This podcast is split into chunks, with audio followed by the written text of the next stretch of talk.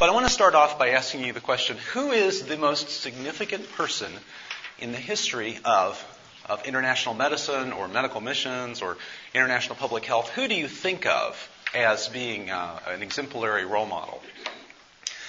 Now, how you would respond to that would probably depend on how much life experience you have.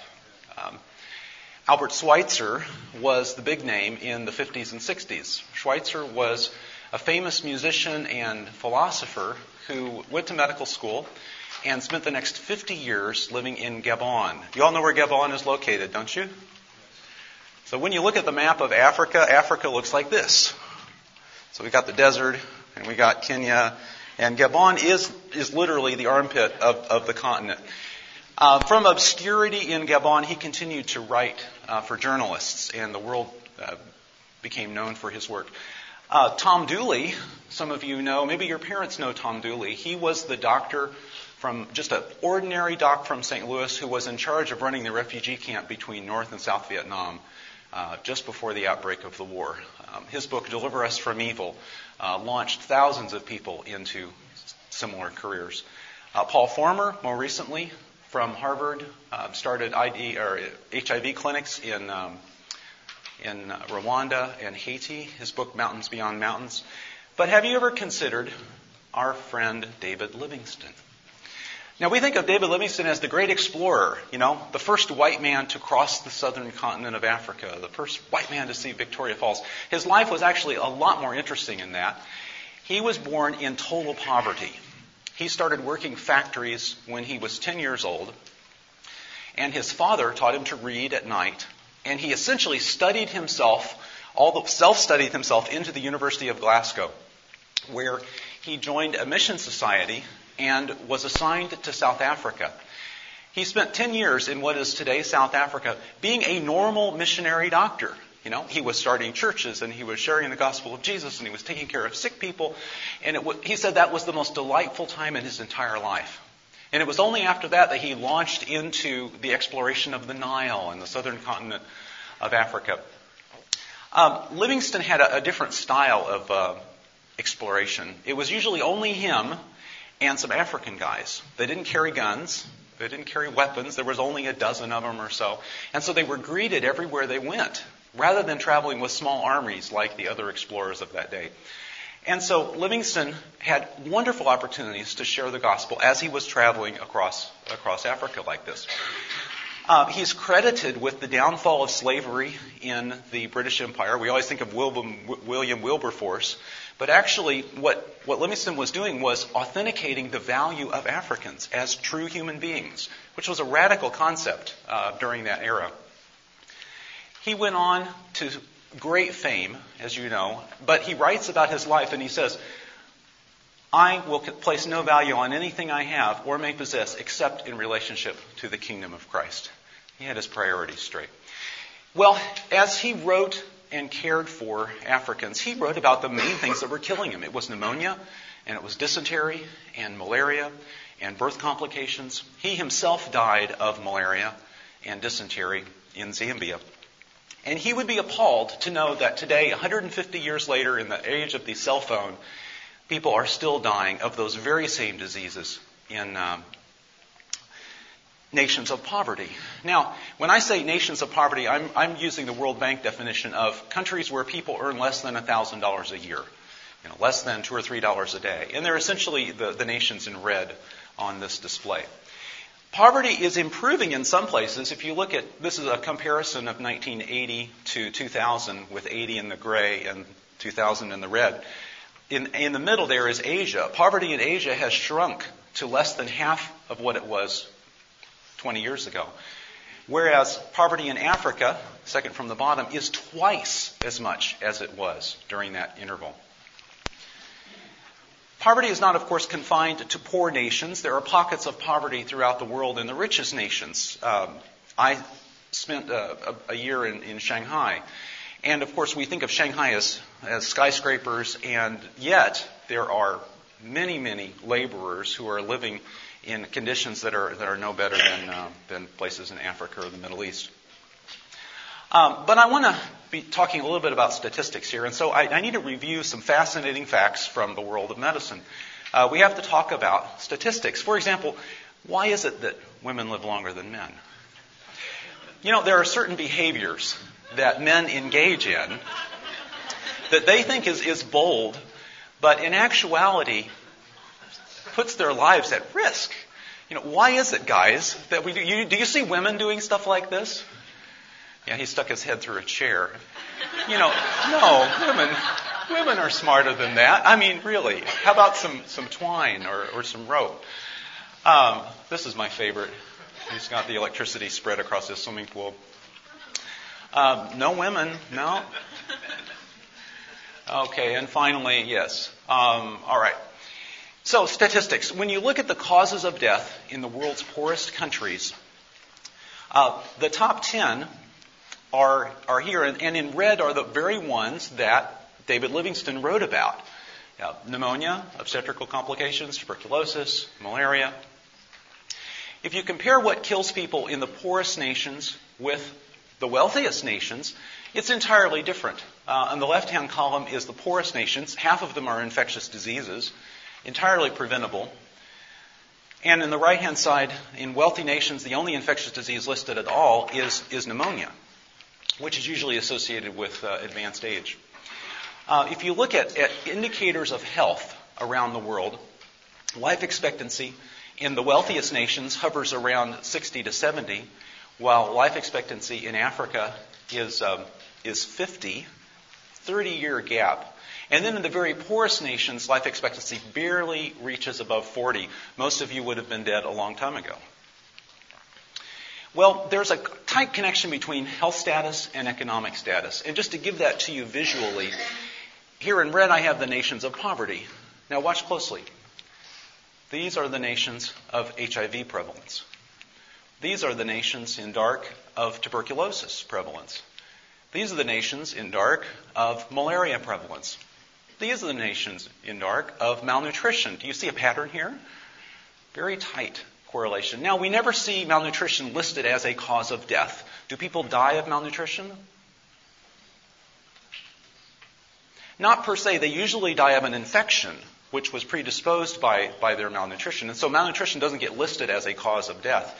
But we know that over half of people who die of um, an infectious disease, especially children, have malnutrition as a significant underlying risk factor uh, for that death. Malnutrition will kill a child like this if they, if they get even a, a small bout of diarrhea, whereas a, a healthy immunocompetent child is going to be able to survive one of those. So, health status, economic status. The, uh, the clearest way to show that is, uh, is this example from, from India. Our body is our life. If we are unable to work, we are unable to generate income, and we starve to death, or our children starve to death. Uh, a small illness can put an entire family into a state of poverty very quickly. Uh, just in the case of poverty and infectious diseases, people who live in impoverished conditions usually have inadequate housing, hence they're susceptible to insect vectors. They usually have insufficient water, hence they are susceptible to waterborne diseases. They're usually in crowded living conditions, so what do they transmit to one another? Respiratory contagions. They usually have limited access to any sort of medical care because they can't pay for it. And in spite of the good intentions of many countries, medical care is almost always something that, that people have to actually pay for in the end result. Hmm, okay, so here's a question for you. Conventional methods of quantifying death indicate about 70% of childhood deaths in low resource nations are due to which of the following? What is it that's killing most children? Is it malnutrition, A, infectious diseases, B, vaccine preventable diseases, C, respiratory diseases, D, or injuries? What is it that's killing most children? Got your answer? It's infectious diseases. 70% of all childhood deaths in poor nations are due to infectious diseases. And that includes pneumonia, dysentery, malaria, and vaccine preventable diseases as the, as the main causes. Poor health leads to poverty. You know, the fascinating study done in India where they, where they found people with iron deficiency anemia and they measured how much money they make. And then they treated their iron deficiency anemia. They, they gave them deworming medication and they gave them uh, iron. And, and then they found that, that this same population of people was, was now able to get jobs and be able to become employed and improve their entire economic status as we improve their health. Actually, improving health makes for better economies. Uh, people are able to go to work. People are able to buy products. People are able to engage in commerce. Uh, and it works the other way around. As economic growth improves, so does physical health through ways of, of better housing, better nutrition, better ability to pay for medical care, better access to health services, uh, improved industrial safety. You, you, can look at what happened in the United States over the last century and tell a lot about the rest of the world. In, in the U.S., at the turn of the last century, life expectancy was about 50, 45 to 50. Uh, if you were black, your life expectancy was only in the 30s as well. Well, then what happened was in the 1920s, there was this huge jump in life expectancy in the United States. And it's primarily due to improvements in housing, which, which blocked the transmission of tuberculosis and influenza, and improvements in safe drinking water. Hence, the diminution of uh, waterborne diseases. Health improved dramatically. And in that, in similar as we see today in many impoverished countries that are developing economically, they're getting a handle on their water and their housing situation, and hence they are combating those diseases as a result of their own economic growth. Um, this is life expectancy of various countries. Uh, the United States is the very top in purple. We've run from um, 78 years to 80 years life expectancy just since 1950. We've jumped 10 years. If you look at, at China in the dark green in the very middle, China's life expectancy has jumped from about 50 to 65 or 70 over the last six years. And then at the very bottom, guess what continent that is? Yeah, and the light green is Africa. And so what's happened in Africa is life expectancy gradually rose until about the 1980s. And you know what happened then and it's been on the decline um, ever since. So, my first conclusion is if we want to effectively fight diseases of poverty, we must be advocates for economic growth. Now, I'm a medical person. What do I know about economic growth? I do know that it's extremely important because as economies grow, so does health status. So while I'm not going to develop an economic plan, I need to do everything in my power to support that kind of activity in whatever community I may be serving. Some of the projects that are especially effective projects to improve literacy. As people are able to read, they're able to engage in commerce. To um, microenterprise projects, some of you are involved with as well, helping people to develop small businesses. Um, many of you are familiar with Heifer International. Let's see hands. Heifer, uh, heifer for Christmas. You can can give a calf to uh, to some family in a developing country, and uh, heifer will, will give them the animal, will train them how to care for this animal, and then how to turn this animal into money. You know, help it reproduce, um, sell it off, create economic engines that supply the uh, the financial resources.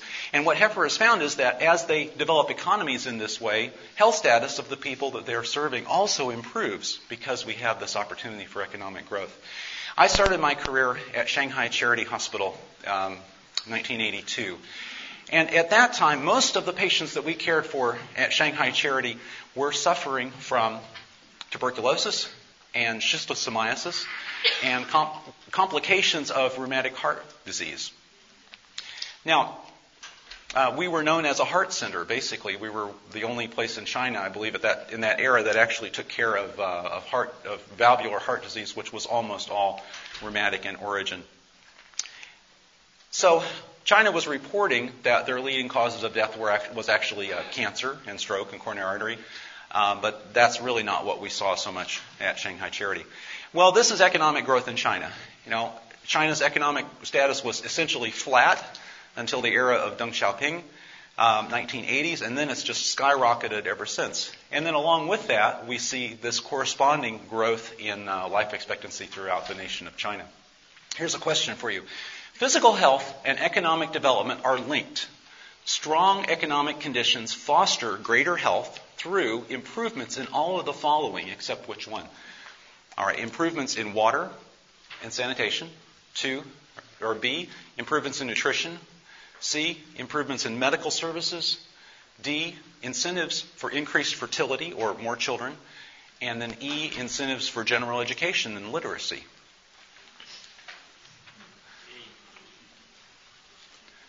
Got an answer?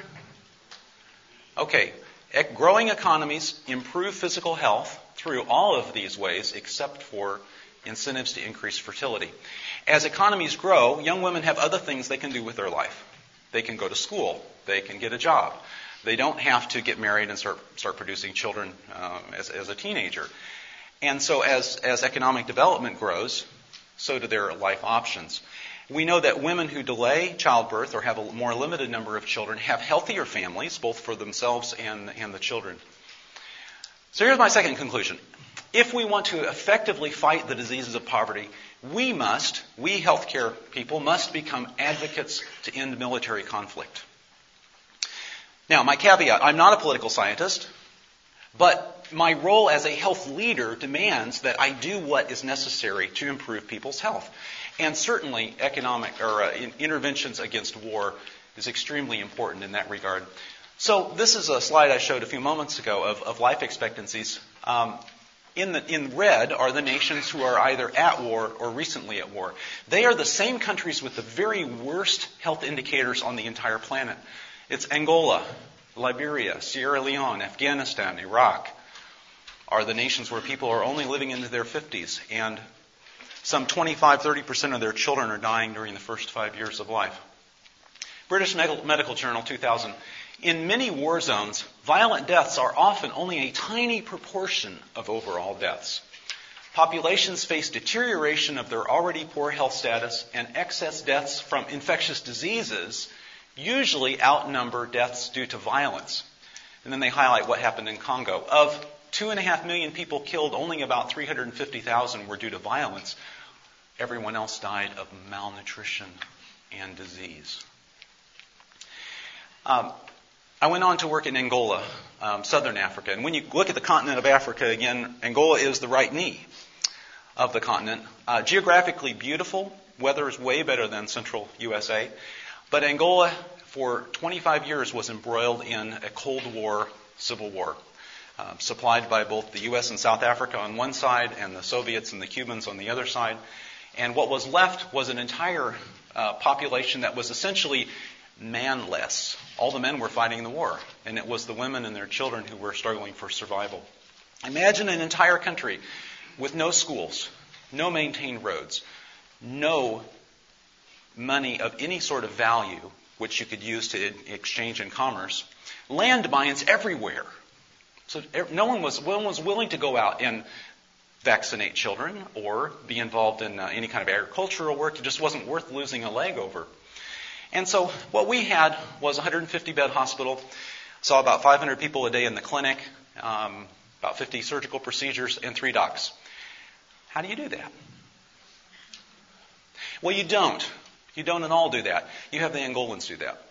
And, uh, and we were so privileged to work with a cadre of Angolan um, paramedics and nurse practitioners uh, we were their consultants, we were their teachers, but they were the ones who were on the front lines actually, actually doing the work. And when we were all chased out because of the war escalation, they said, fine, we know what to do. You know, come back and visit us sometime. And they've been doing it ever since on their own. So people would often assume that working in Angola, I was taking care of gunshot wounds. And, and there were some, some of those, and there were a lot of landmines. But mostly it was the three M's. It was malaria, malnutrition, and measles right? all entirely preventable. Um, and so the real health conflict in Angola of that era was the war, because if it wasn't for a war, you'd be able to get out and vaccinate people against measles. If it wasn't for a war, you'd be able to provide chloroquine to treat their malaria, and it actually is chloroquine sensitive in Angola. If it wasn't for the war, they'd be able to get out and plant their crops and be involved in, in agricultural pursuits. Um, this is the kind of scene we would see during the dry season, as people would come come to the door and say, you know, we're just hungry. We need something. Now, I, my team was not set up for, for hunger relief, but, but we went to our container and we opened up what we could and we would make a, a huge soup and, uh, and bring it out. And, and the first day we brought the soup out, we were, we were mobbed. You know, these, these well-meaning, desperately hungry people. And, and the soup spilled on, the, spilled on the ground, and everyone went away hungry. And that evening I was thinking, so, so what can we do next time? You know, I mean, they're going to be there tomorrow. How are we going to deliver this, this food? And, and remember the story Jesus told of feeding the 500? He told them to sit down in groups of, of uh, I think, 20s and 50s. Now I know why. It's crowd control. And, and, that's exactly what we did. We had them get down in small groups, and then we, we brought up one group at a time.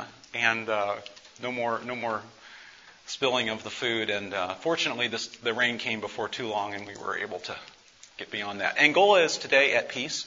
They're so busy trying to make money that they don't have time for conflict. And, uh, and already, even though it's only been about five years since they've been at peace, their, their life expectancy and their child mortality is all starting to improve. Some of you are involved with Samaritan's Purse. You know, one arm of, of SP is involved in conflict resolution in some of these uh, hot spots around the globe. A lot of it has to be done clandestinely. Um, but if we, as followers of Jesus, can help nations settle conflicts, that does everything in the world good for their health as well. Uh, and then finally, if we want to effectively fight diseases of poverty, then there are some specific disease interventions that we as health leaders must know about and advocate. And what I'm going to do is touch on each of the top 10 leading causes of death and what is, what's the big news in controlling these diseases. So at the very top is pneumonia. Now, pneumonia mostly affects children, mostly affects children in Africa. Um, pneumonia is not is not an exotic disease. Pneumonia in Africa or in southern Asia or in South America is caused by the very same organisms that cause pneumonia in the United States. You know, it's pneumococcus. It's a small amount of H. flu. It's a small amount of uh, respiratory syncytial virus. Um, there's no tropical medicine involved in managing pneumonia. Now, the, the big issue seems to be that we need to improve housing and nutrition, of course, to protect these children. But what do you do when they when they start getting short of breath and start coughing and getting febrile? And, and there is no healthcare provider. You know, these kids need emergency treatment. And so the common modality has been to train village health workers or health promoters or nurse practitioners, whatever you want to call them, to be able to recognize and treat children who have symptoms of respiratory distress uh, associated with an acute illness. And uh, so here's a question about, about those kind of providers, the, the nurse practitioner or the, um, now I'm using nurse practitioner here not in the United States sense, but in the sense of, of what it is in most countries where a nurse is expected to diagnose and treat diseases. All right, Though the skill set differs depending on the needs of particular communities, community health workers are typically expected to perform all of the following except which one? A, they're expected to perform vaccination and well child care. B, midwifery, deliver babies. C, nutritional counseling. D, pursuit of higher medical education. And E, treatment of common diseases. We would expect community health workers to do all of those things except D. And what's the problem with pursuing higher medical education?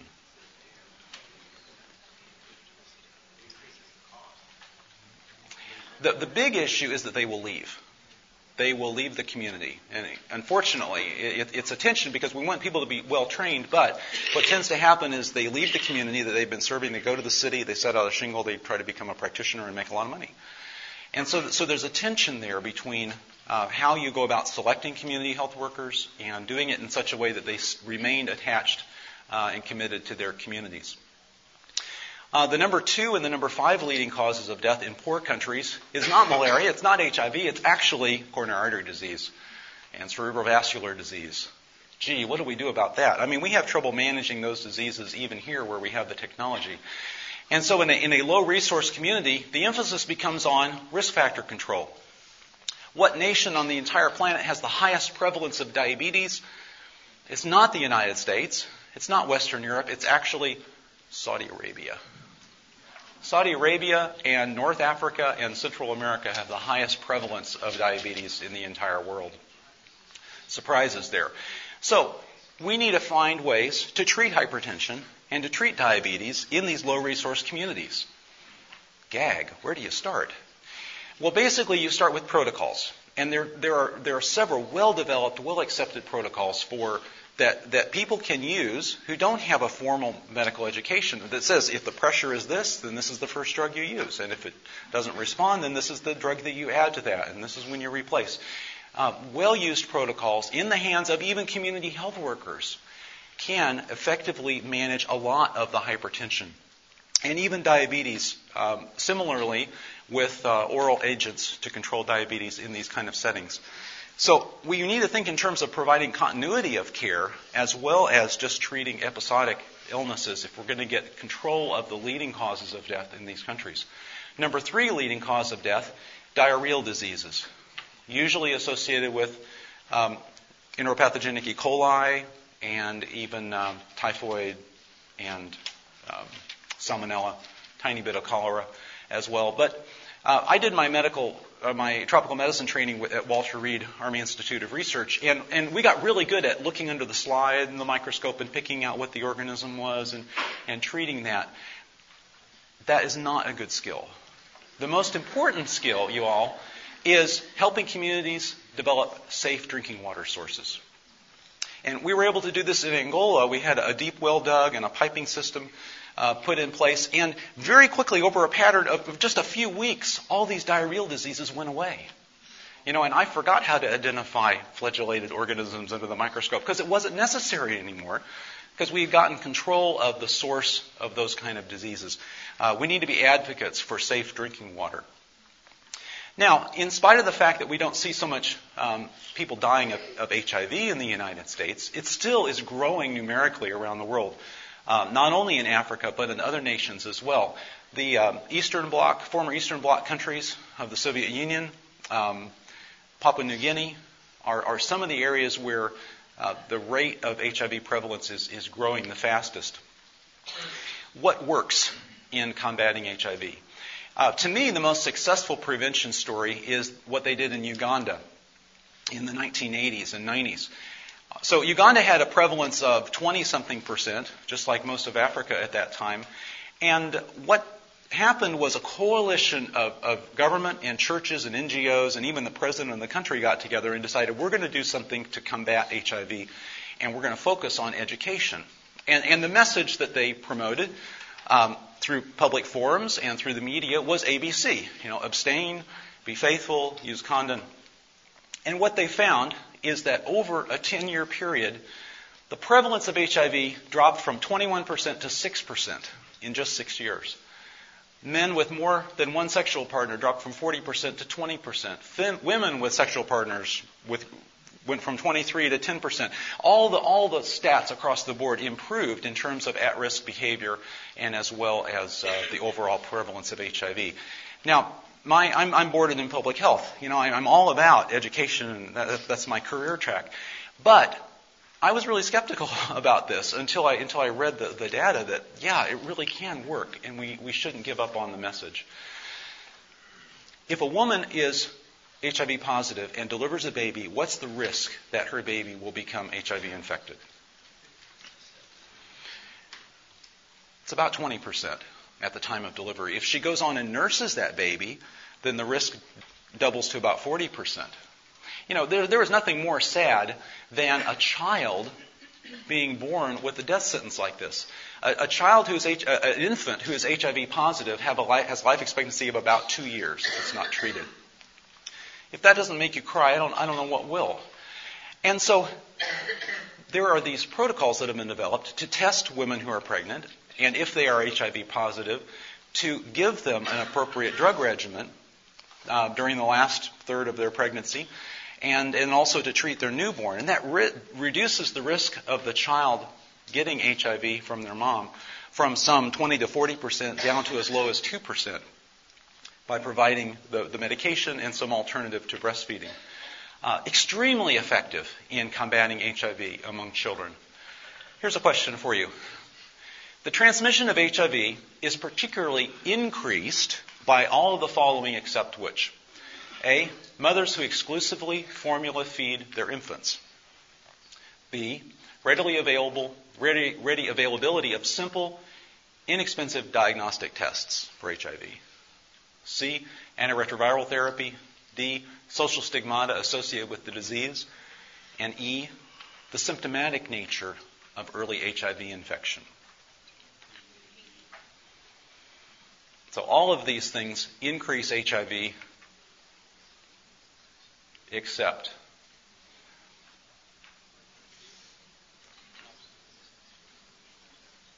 That's not the correct answer. Who wrote that question? Okay, all of these phenomena increase uh, the transmission of, of HIV.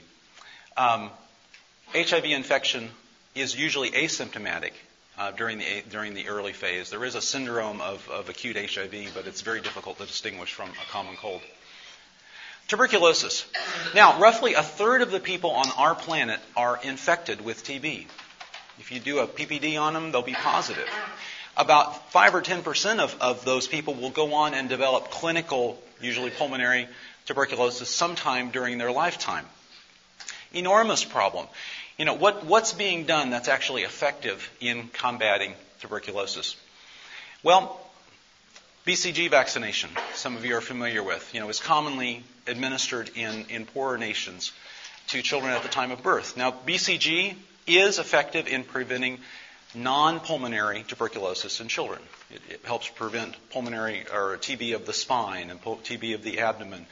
Uh, doesn't really do a whole lot for pulmonary tuberculosis in children. And then by the time children get into adulthood, the effectiveness of BCG has pretty much waned. So it's not a very good uh, way of combating the disease. We need a better TB vaccine. Uh, what is still the big news in tuberculosis control is called DOTS, you know, directly observed therapy short course.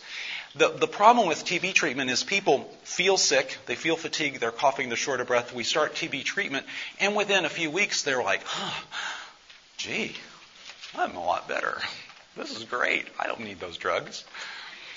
So they stop taking their course of treatment, and months or years later, then they represent with drug resistant tuberculosis. So the, the idea of DOTS is that someone watches them swallow the pill.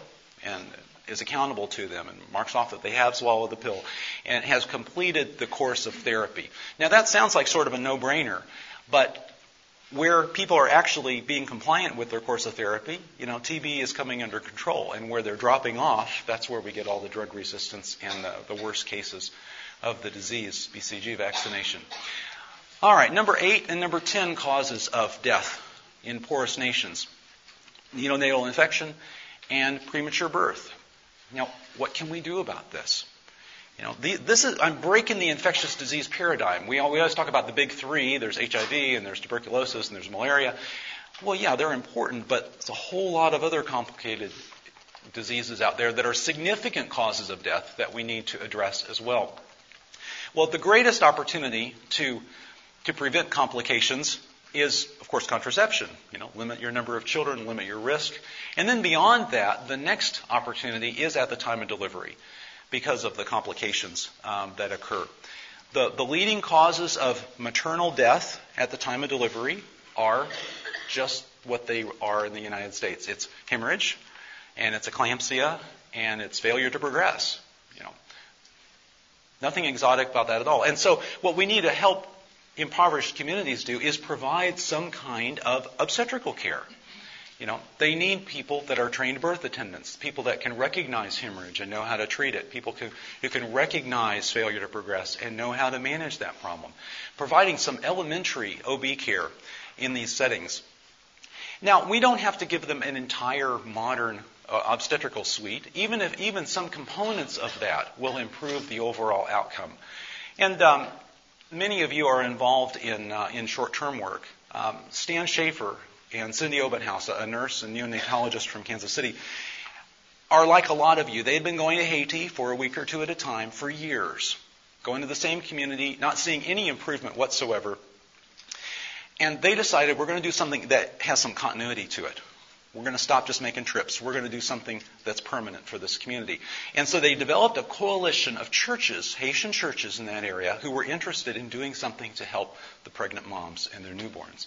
And they opened a birthing center that's entirely staffed by Haitians, run by Haitians, for Haitians, providing prenatal care, providing contraception, providing some semblance of modern obstetrical care so that when women present and, and they're bleeding out, they get treated. You know, when they are fail, when they fail to progress, you know, they get the appropriate referral. And Maison de Naissance is the name of this uh, site, and it's also their website in, in southern Haiti.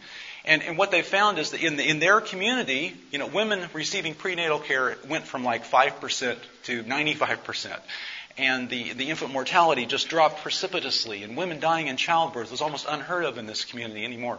And it was just because two people like you decided enough with the short term stuff. We're going to help this community develop a sustainable solution to their health problem. And uh, it's a story of success that can inspire many of us. Number nine leading cause of death malaria.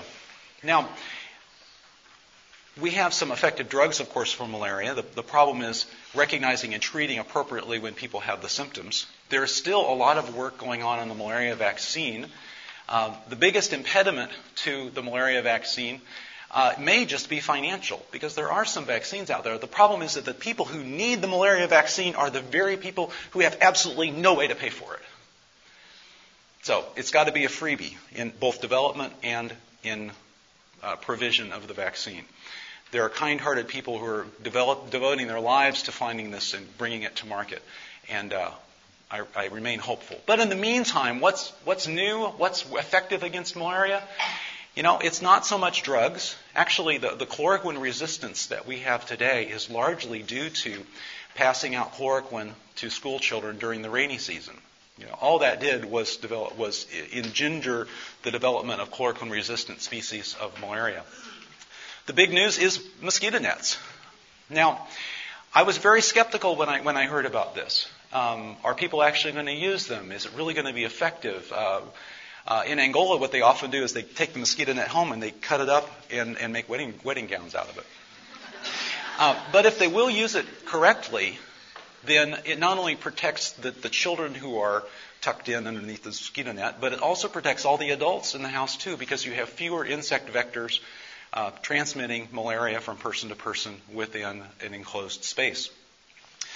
Um, we need to be advocates of mosquito nets in malaria endemic zones uh, to protect children, especially because they are the most vulnerable. It's, it's children under five and it's pregnant women who are most likely to actually die of a malaria infection. Um, here's a question. Most people who die from malaria in Africa are younger than age four. Which of the following is not a mechanism by which malaria control is being pursued today? In other words, we're trying to combat malaria in all of these ways except, all right, large scale drug chemoprophylaxis during the rainy season is A. B is detection and treatment of clinical cases of malaria.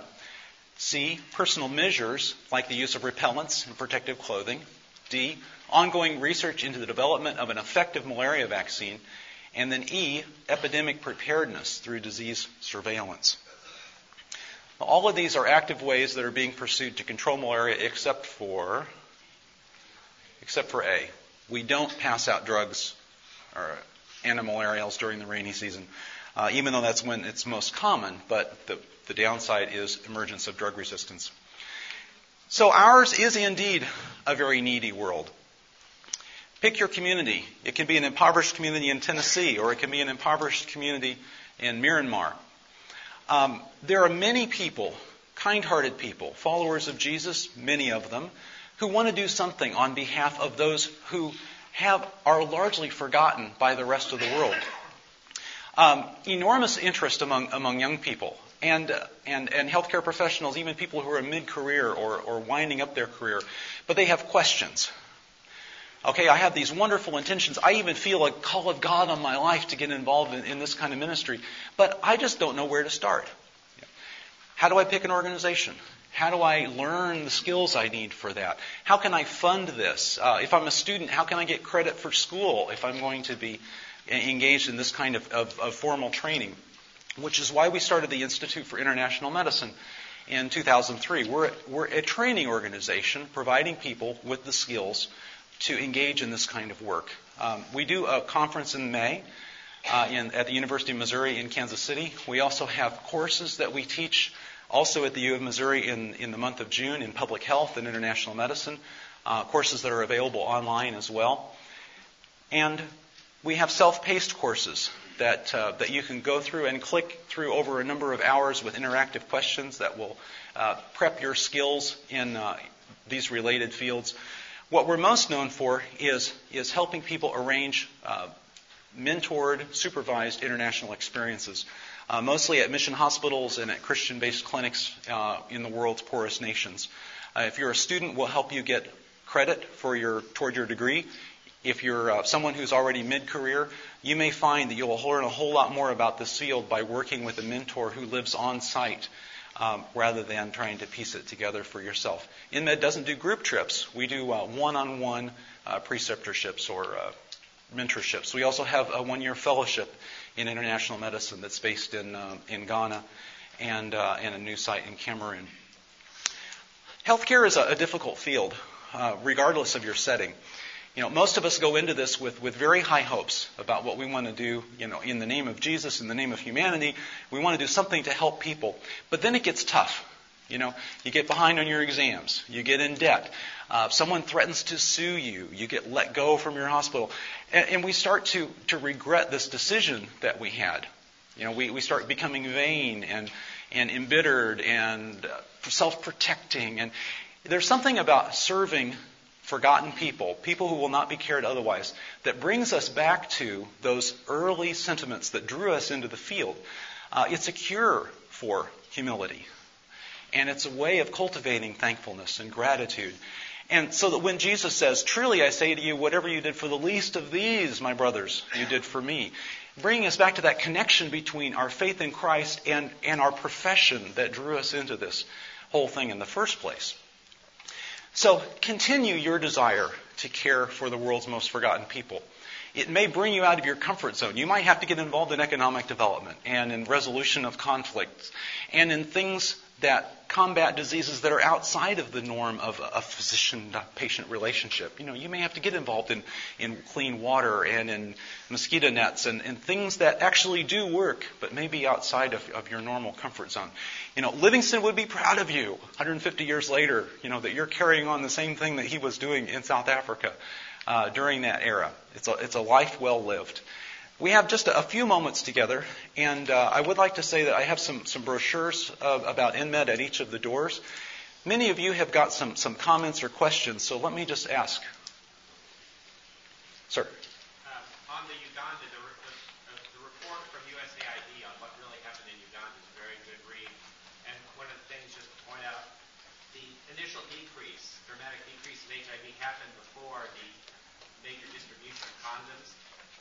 saying that it's not a economy statement. It's just simply in the U.S. we get taught that you can't change uh, sexual behavior through education. Mm-hmm. And that court said was obviously that, that that was the initial decrease was the education efforts, not the condom distribution.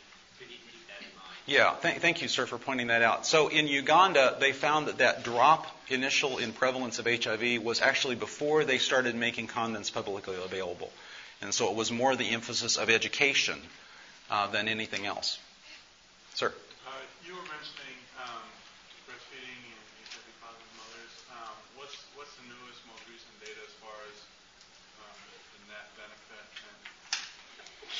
Sure. When you have a, a, woman who is HIV positive, then, then the virus is transmitted through her breast milk, putting her newborn at risk. And so you have to find some alternative for protecting the infant.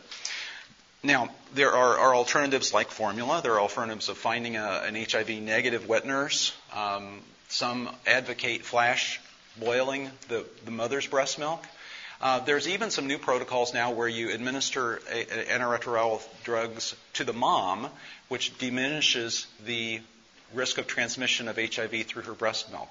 So you're going to have to track what's going on there because there are some developments. It, it's a controversial issue because the alternative to breastfeeding is often a child who goes hungry. And you know, it may even be in some circumstances that it's better to nurse the child, knowing that you do put them at risk for HIV, rather than have the nutritional complications.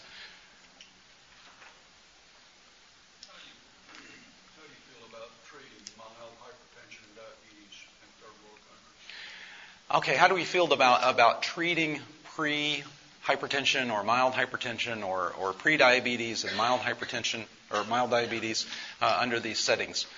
Obviously, there, there are costs associated with treating something that may not need to be treated. And so, essentially, what, what we know from data in the, in the United States and Western countries is that it's very important to treat mild forms of these diseases to prevent long-term complications.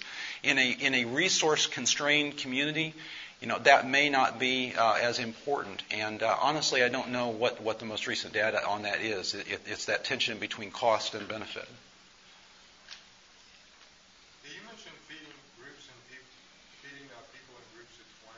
What what kind of food do you get? What kind of food did we uh, did we feed people in Angola? Well, what we had available was uh, was was ground ground corn and cabbage was essentially all that all that was uh, available in the community and that we had in our containers. And that, that's not the ideal uh, nutritional supplement for hungry people, but that's all we had.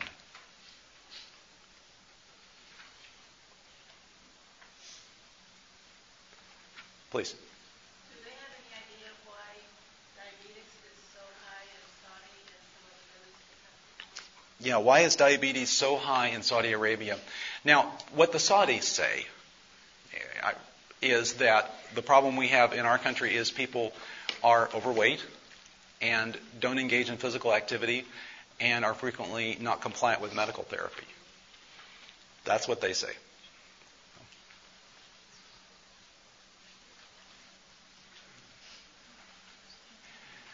I will be around afterwards to speak with you. Thank you so much for joining me this morning.